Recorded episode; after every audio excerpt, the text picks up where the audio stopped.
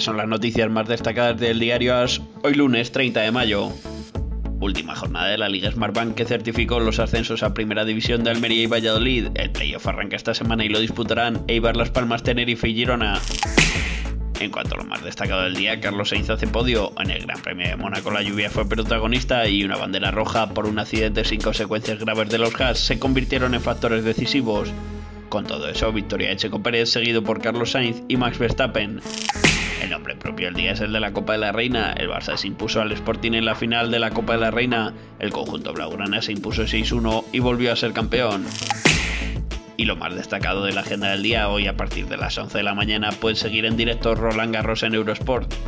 Recuerden que toda la actualidad la pueden seguir en la aplicación de AS que está disponible en iOS para Apple y en Google Play para Android. Les habló Javier Envid.